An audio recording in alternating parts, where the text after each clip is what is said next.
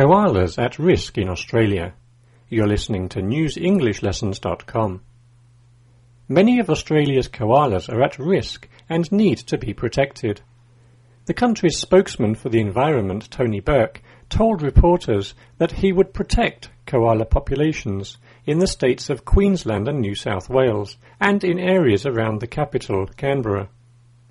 Koala lovers are very happy with this new decision.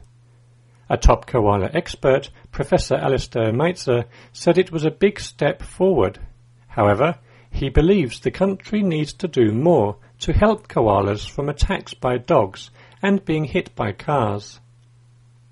Mr. Burke said his decision to help the koala was because of a three-year study that looked at koala numbers and the dangers they faced.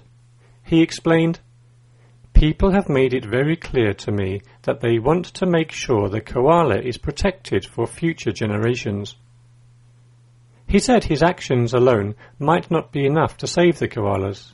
He added, Koala numbers vary significantly across the country, so while koala populations are clearly declining in some areas, there are large, stable, or even increasing populations in other areas.